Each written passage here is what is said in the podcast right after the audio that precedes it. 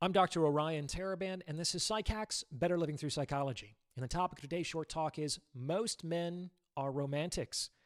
So this statement flies in the face of what most people believe. Isn't it the women who are interested in flowers and candlelit dinners and wedding bells, etc.?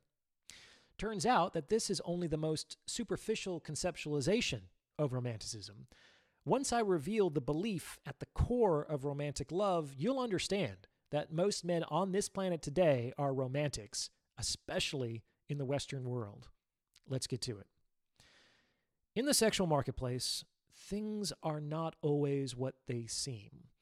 For instance, many women are romantic on the surface and pragmatic at their core.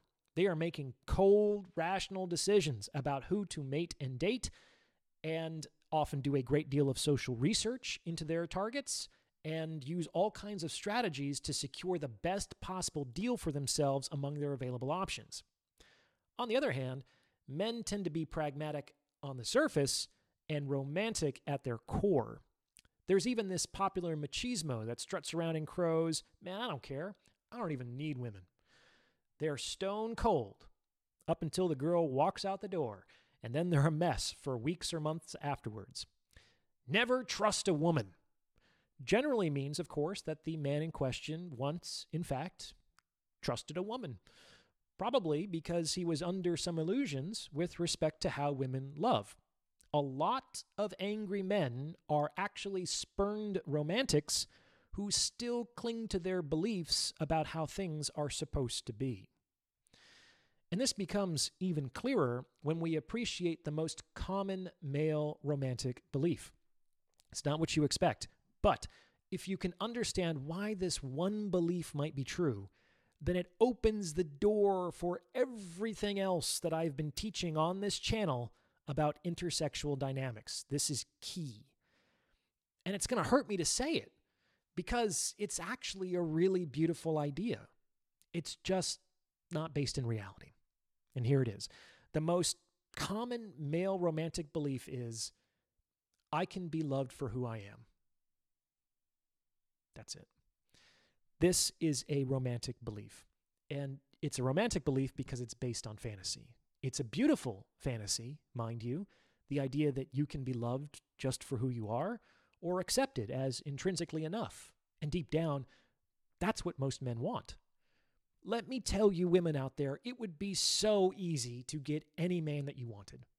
All you have to do is cater to this romantic fantasy. I don't need any of that stuff those other girls need. I'm not materialistic. I love you for you. And I love you just the way that you are. Just being with you is enough. Every man in his heart of hearts wants to hear this from his woman. And that's the fantasy. The fantasy is, as a man, you can just be. And that who you are can be sufficient to secure the love and loyalty of a woman. And it's not. I really, really wish it were, but it's not.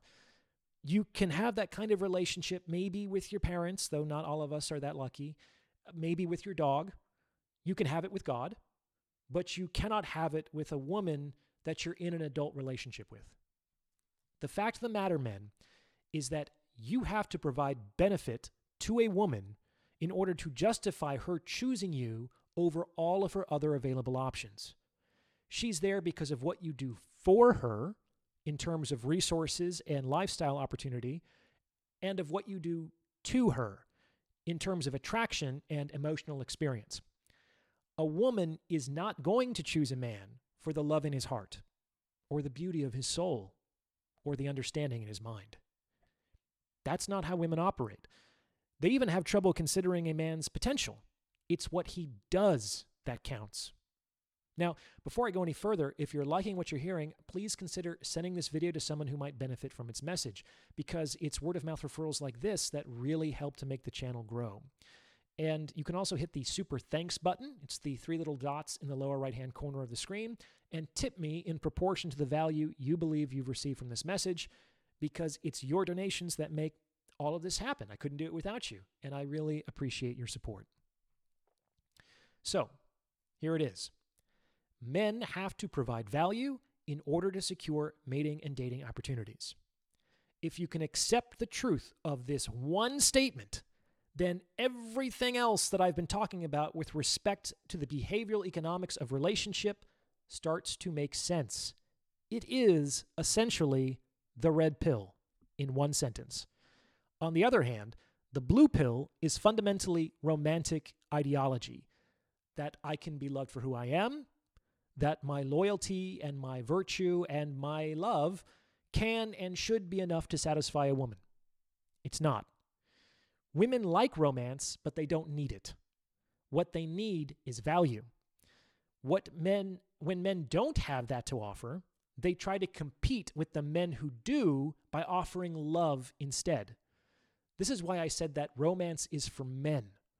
The idea that the intensity of my devotion or the purity of my love is something more noble, more refined than anything that can be bought or anything that a man with means and success can provide, and therefore should be prized higher than those things in a woman's decision-making, is ultimately a marketing strategy. It's an attempt to influence the perception of the target audience to increase demand for the commodity in question. In reality, we all know that it's not enough for a man to be loved by just being himself, because if it were, every man would be in a relationship. Every man would have women talking to him. Every man would have options with women. Remember, there's more of them than there are of us, so simple supply and demand should be working in our favor. And that is clearly not the case. What happens is that the top-level men are securing the vast majority of female attention. And they do this not because of who they are deep down inside, but because of what they've built and of what the women believe they could provide as a consequence of their status and success. That's why the women are there. And once you come to terms with that, you kind of have to grieve the idea that a purely romantic love with a woman is possible.